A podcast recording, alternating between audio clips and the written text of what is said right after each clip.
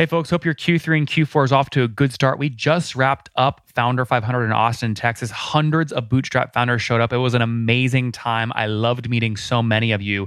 This interview today is a recording from that session, which you're going to love because now we have visuals, we have the founder teaching, and I made every single speaker include their revenue graphs and real artifacts in their presentations. Without further ado, let's jump in.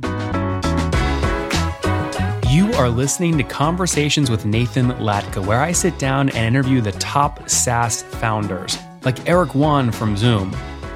If you'd like to subscribe, go to getlatka.com. We've published thousands of these interviews, and if you want to sort through them quickly by revenue or churn, CAC, valuation, or other metrics, the easiest way to do that is to go to getlatka.com and use our filtering tool. It's like a big Excel sheet for all of these podcast interviews. Check it out right now at getlatka.com. Please help me in welcoming Jeff Cotten from Tenfold to the stage.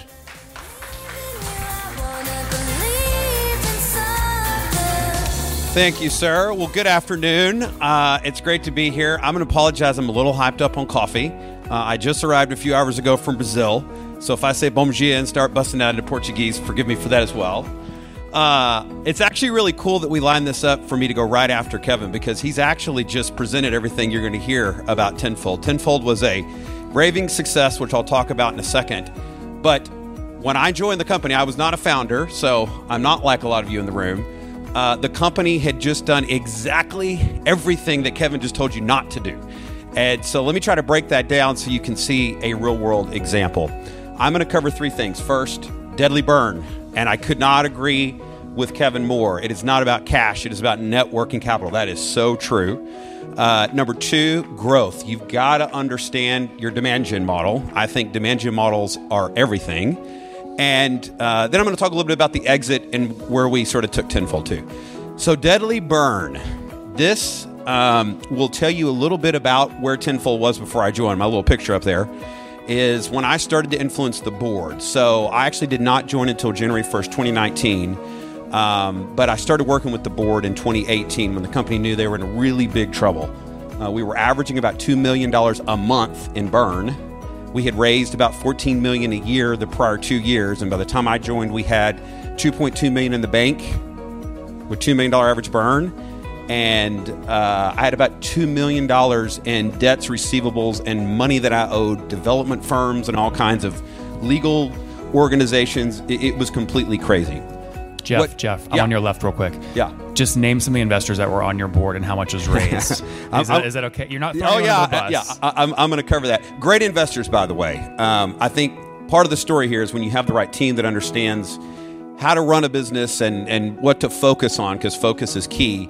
Uh, the investors can really give you a boost, but if not, it can be problematic. So Andreessen Horowitz read, uh, led uh, in Tenfold Series, Series A.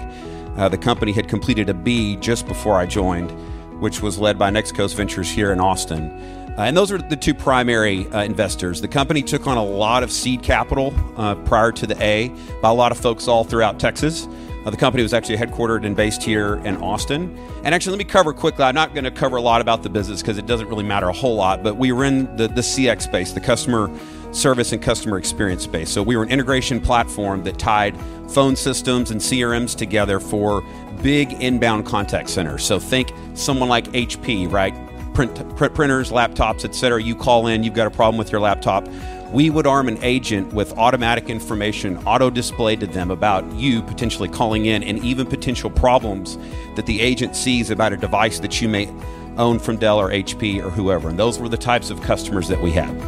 Um, so this is sort of the, the setup here in terms of where I stepped in in a company that had really gone off the rails. It had a phenomenal idea, it had a great product, it had grown to about five million in revenue, and then it started to plateau and shrink for a number of reasons, which I'll uh, cover here in a second. Um, so first of all, I've already sort of covered some of these numbers here.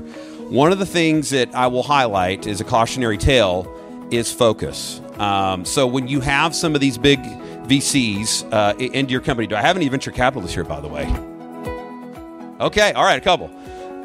Love VCs, right? I- I'm an LP in a lot of funds myself, and, and VCs are the lifeblood of innovation, right? We have to have venture capital, but you have to make sure you really are uh, uh, cautious, specific in what you're looking for out of a VC when you go after one. And I think before you really take on venture capital, you really have to know your business model. Your business model has to be repeatable. And when I say business model, I'm primarily talking about demand generation. Can you reliably, repeatably generate demand and you're truly getting on a growth curve?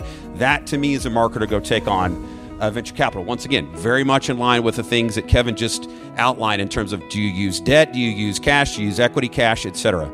Um, so so so that was one huge issue was focus. The company decided, even though we were in the CX space with a big VC behind them with lots of ideas. Hey, crypto's hot now. Let's go spin up a team that's going to go try to figure out how we can help customer service operations take on uh, cryptocurrency. Interesting idea, but there are many other things that are more adjacent to the core product uh, that we could have invested in, chose not to. Not to mention the sales motion is very different for that type of a product. Uh, the company just started to sprawl very quickly and did not stay focused on its core product before it had reliable demand. Once again, getting to five million in revenue and ARR is great, uh, but you have to have a sustainable path well beyond five before I think you start to expand uh, product. Sales expense. Once again, the company did not have a reliable demand generation model, as I mentioned a few minutes ago, and had grown sales expense wildly. So they had basically gone and hired um, sales executives all over the United States, primarily North America focused, uh, but had a sales team of about 26 quota bearing reps and were only generating about $500,000 in ARR sales bookings a quarter. That's going to get you killed very quickly and was a big part of what was burning cash without generating a lot of revenue and cash returns. Uh, and then no successful KPI. So uh, I'm mostly a big enterprise guy. This was actually my first startup, which I very purposely wanted to go do to spend time with venture capital, put my arms around a small uh, company organization. I'll talk a little bit more about that in a second. Um, but I am a maniacal operator. It is all about what do your demand gen metrics say? Success based models to pour uh, more investment in behind repeatable uh, models, making sure that product is delivering and, and you can you know build revenue behind the product delivery, uh, etc. So a part of what we had to do with the burn, like you saw, was go eliminate expense. How many of you have had to do any kind of a layoff here so far? Anybody had to eliminate people? A few hands. So for those of you who haven't, which is most of you in the room, don't. Don't get yourself into this situation. But if you have to, um, it's doable and, and you can survive it. Uh, I believe in the old uh, Peter Drucker uh, uh quote that uh, culture eats strategy for breakfast. To me, it is all about the people ultimately. You can have the best strategy, you can have great product, and you're going to struggle if you don't have a great team. But if you do have to lay people off, look, first of all, you as a founder, as a CEO, have to own the message. You've got to stand up in front of the team and say, look, we have struggled. We have we have failed in, in whatever way or area in which you failed. You've got to own that message. And you also have to treat people really great as you're exiting them. One of the things that we did is we made sure everyone kept their equity so that they felt like they still had a piece of something, that they still had a share for the work that they had done to get us to where we were. And actually, many of those people actually were paid in our exit ultimately, uh, which was which was really critical. The other thing I would tell you is, unfortunately, the company did have to do a reduction before I joined, and I had to do one more. But rest assured, when I did mine, it was the last one. Uh, when you do these, you've got to go as deep as you possibly can. So the company was about 200 people before I joined. I took it to 29, and that was at 5 million in revenue. We went down to 29 people, and it was probably 80% of the 29 that were left were developers. So the point about I was the CFO, I was the chief legal person, I was the marketing, I was everything pretty much except for product and engineering to get the product where we ultimately needed it so that we could grow it again. The other thing is with a company that had raised 28 million, got to 5 million in ARR and had basically gone flat, we were not in a position to go rebuild a significant demand gen engine. And once again, you've heard me talk about this word a lot. So, one of the other things I felt was really critical is we needed an extremely efficient uh, CAC model, an extremely efficient revenue generation model. And so we pivoted the go to market 100% towards a channel partner based model, which in our business made a lot of sense because we had a lot of natural partnerships because we were an integration platform built into our ecosystem. All right. Um, this was another metric that I personally started to obsess about, which is burn as a percentage of revenue. Um, as we pointed out here, the sort of dashed line uh, is where you're at negative 100%, meaning you are you are burning your entire revenue and then your entire revenue again. So 2x your revenue is how much you're burning a month. And as you can see, once again, before I joined, we were uh, well above that, and we ultimately sort of got it into this range where we were sort of break even, right? Most startups are burning cash, right? That's not a bad thing necessarily, but it is if you don't have all of these reliable demand generation engines, et cetera, so that you're getting your revenue ultimately where you want to go. So, this to me was a really key metric to understand and obsess about and get it as close to zero as you can, even though you're a startup. And what helped us turn that around was getting deal sizes up. So, as we started to look at how am I going to get more demand in? I also had to look at the types of deals that I was doing and what was going to help us be as efficient as possible in that demand generation model. We were primarily SMB focused when I joined, which is interesting because our platform, the product itself, was really not an SMB product. We were integrating a lot of legacy technology with new modern technology, like, say, Avaya phone systems with Salesforce CRM well, most of you today are probably not going to go to Avaya or Cisco and buy a Cisco phone system for your employees or for your inside sales teams or whatever else you have, right? You're going to go buy some, you know, modern VoIP-based system, and you're going to have a lot of the built-in features that our product was ultimately buying. So we kind of misdiagnosed the market. And as we got really maniacally focused on large enterprise, of course, large enterprise is going to have much larger deal sizes. So we had to really understand the market um, and that was really key in terms of getting uh, a more efficient demand generation model. So as you can see here, a multi-year view of how we ultimately increased deal size, which was a huge part of our turnaround. And the sort of shift there also was as we were thinking about the types of salespeople we needed, we had to really kind of remake the sales team.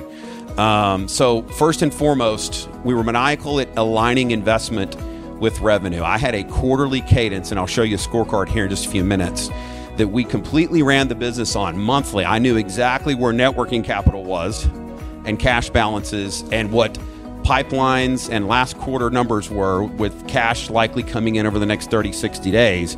And we aligned the company 100%. I was making decisions on do I hold back three hires this week or this month uh, based on how we're performing today? we would review cash literally every single week in my weekly staff meeting. We um, also uh, cut down vendor spend significantly. I was shocked, and I'm sure some of you have seen some of this. You may even have the desire to do it yourself, but as a startup, I think everyone wants to use all the coolest, newest, latest, whatever. And when I looked at our vendor stack, we had three of everything. You know, someone went out and bought Calendly and they love it, and then all of a sudden, everybody in the company's got Calendly, and we're spending, you know, ten thousand dollars a year on Calendly. Someone went out and bought Yesware, and all of a sudden, oh my God, that's so cool. I can see who read the emails. I'm, I'm going to go get that, right? And then we had everybody with Yesware. My vendor stack was ungodly. I mean, we were spending millions and millions a year on stuff that we didn't need when a spreadsheet would frankly do the job. Um, so we really, really cleaned up the, the, the vendor spin, and I would really caution anybody about all this free sign up stuff that you feel like you can take advantage of because it really does kill you in the end. Sales reps, performance. We uh, would not let sales reps go past six months if they couldn't uh, build pipeline and perform. And this one's really hard because it's always hard to exit people, but this is kind of general sales culture. And I think in a startup, you really have to be all over this. You can't let people go a year. I now run a $350 million company and we let people go well over a year, and that's not good practice. But in a startup, you got to do it, I think, every six months. And if someone's not able to perform, build pipeline, and show that they can produce, um, you got to get new people in. Uh, the last thing then that I, want to just spend one more second on because I've said a lot about it, but know the, the demand generation model. I've run two different types of business in my life. I've run a highly website driven pay per click uh, model, and in those models, you obsess every single day on your metrics what your spend was yesterday, how many leads you got in, are conversion rates changing, et cetera, et cetera, et cetera. If that's your type of business, you need to be on it and you need to manage it every day. If you're more an enterprise or B2B type uh, uh, software business, it's much more about pipeline, pipeline quality, having you know the proper uh, checks in on where a deal actually is in its life cycle and understanding that deal cycle. But that to me is what you have to really own to build a reliable demand gen model. And I would not be spending crazy burn uh, and increasing burn anything near even 50% of revenue uh, if you do not have a reliable demand gen model. All right, let me shift and talk growth section here for just one second. I've already hit this one. Let's keep moving. Um, so here was the scorecard that we obsessed about. We kept this as simple as we could. We always had four metrics, and this was for the whole company. And we set those metrics about this time, sort of maybe beginning of Q4 every year for the following year, and we did not change them. We set those goals. One of the challenges I had was everyone felt like the company would change every 30, 60 days, and it was always something new we got to change this over here, add this over here. You need to be flexible. This is one of the things I loved about startup land versus big enterprise, which I'm typically uh, spending my, my, my time in.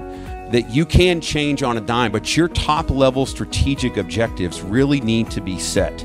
And so we always had a customer goal uh, that was all about customer satisfaction, loyalty, you know, support metrics. We had a number of, of metrics that we would look at under that underlying goal. Uh, we always had a product goal. One of the other struggles I had was different teams fighting inside of the of the company. And once again, small company, right? We got down to 29, we grew to 100 before we exited.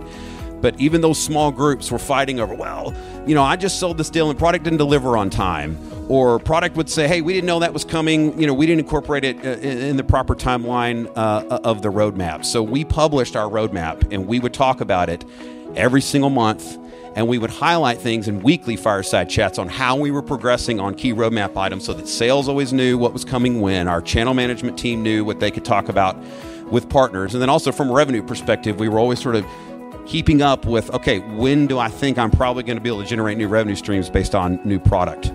Uh, channel was very us what I would call number three for most of you here is demand gen model. Make sure that you are highlighting to the whole company how your demand gen model is is, is progressing because this is going to be a key lever for are you going to keep hiring? Are you not going to keep hiring? And I would use this one and I want to talk when I would talk to the company at times to say, hey gang, we just had a really bad 45 days in demand gen. We're going to slow some things down until that demand gen model uh, picks back up.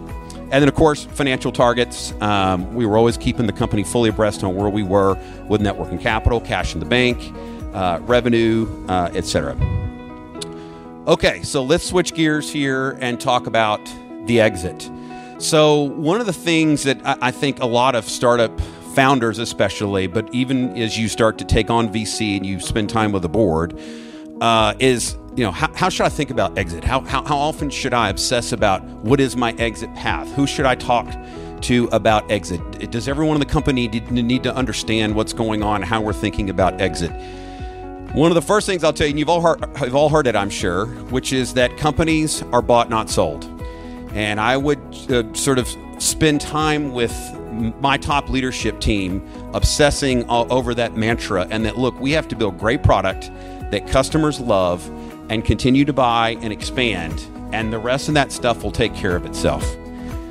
Because that's what I needed the internal team focused on. But of course, as a founder, as a CEO, and for uh, those of you that have a board, you obviously do have to think about this and manage it. So, what I did is I created a little council that included the two founders of the business that were still there when I joined because I wanted them to feel like they still had a voice and ownership in that with my board and a couple of other advisors where we would quarterly have a, a, a, strategic planning session to sort of look at the metrics of the business, what we thought valuation really, really was, not just what some math model is telling you, what's going on in the market, who are the potential exits, uh, et cetera, so that we were just constantly keeping an eye on that. Now, in our business, maybe very different than some of what, what you all are dealing with, but because we went with a primarily channel distribution model, we had a lot of natural exits built into our business. And in fact, one of the decisions we made was to OEM our software and white label it so that others could sell it as their own. And clearly, in that type of a, of a model, those are going to be potential acquirers for you down the road. I had made the call that because we were effectively a tool, I didn't believe that this really had a public IPO path.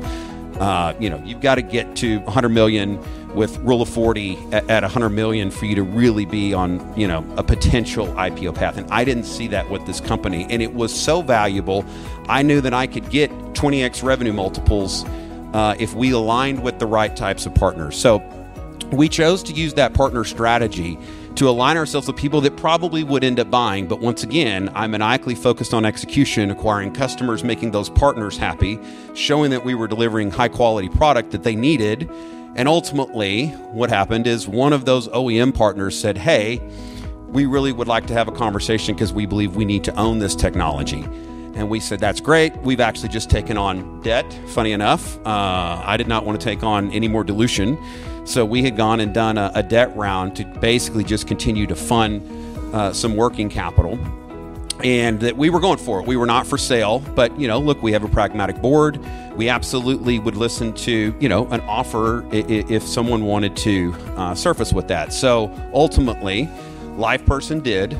Um, as a result of these OEM agreements, we did offer uh, notification rights. We did not give ROFRs. You obviously never want to give a right of first refusal. Uh, and we had everyone demand it and ask for it. And in every case, we, except for one, actually, we, we did not successfully get one OEM uh, agreement done because of uh, not granting a ROFR.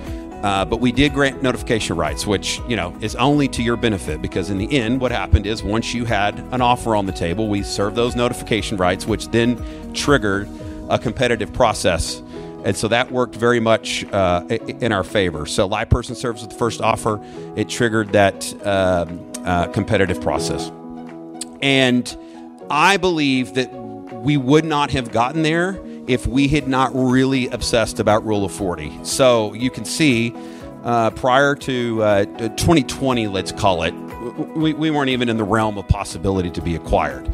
And we did have a, a mega multi billion dollar company who, all, who was an investor, actually. A, a relatively small investor, but they always wanted to acquire the company, but they never did until we could actually get the business growing and get burn rate to a responsible level and finally, once we had literally six quarters of sort of being above zero and then getting into that sort of 40 and above sort of level, finally they were interested. Uh, but you can be the best product, you know, you, you can be acquiring customers, you can be making customers happy.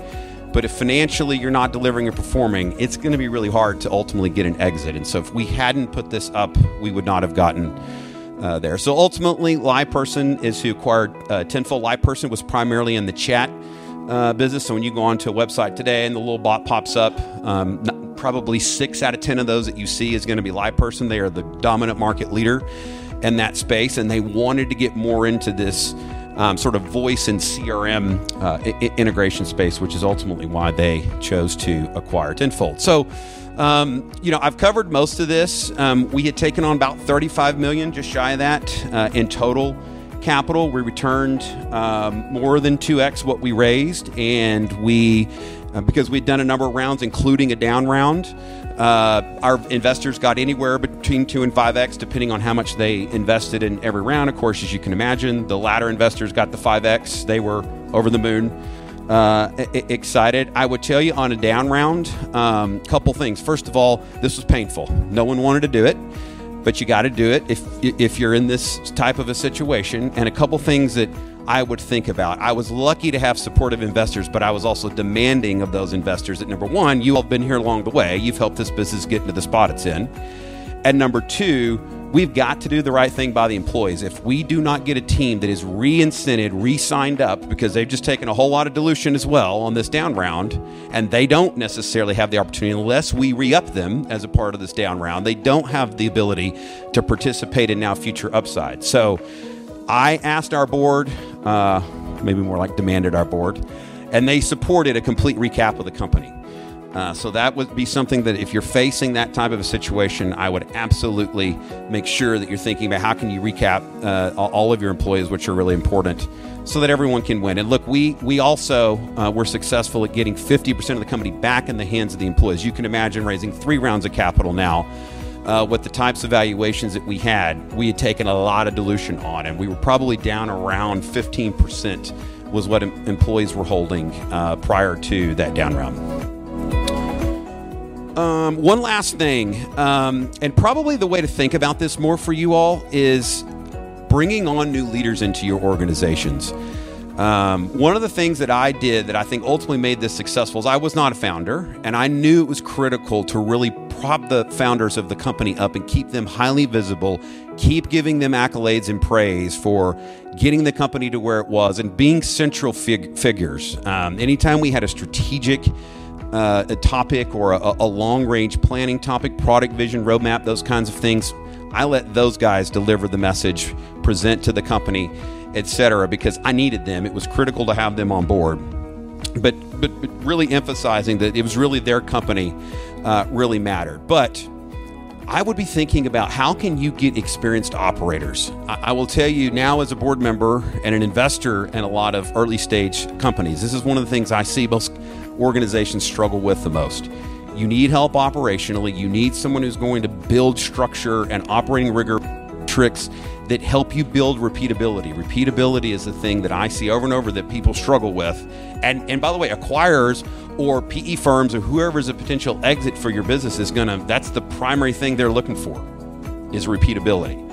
And you're going to need that type of operational rigor to help you get there. So I'd be thinking about that, but then making sure that it's someone that understands what their role is and fits within that sort of founder mentality because it's very it's very possible to do that and you just have to make sure that the old and the new all feel like they have a seat at the table. All right. That is the tenfold story. Thank you.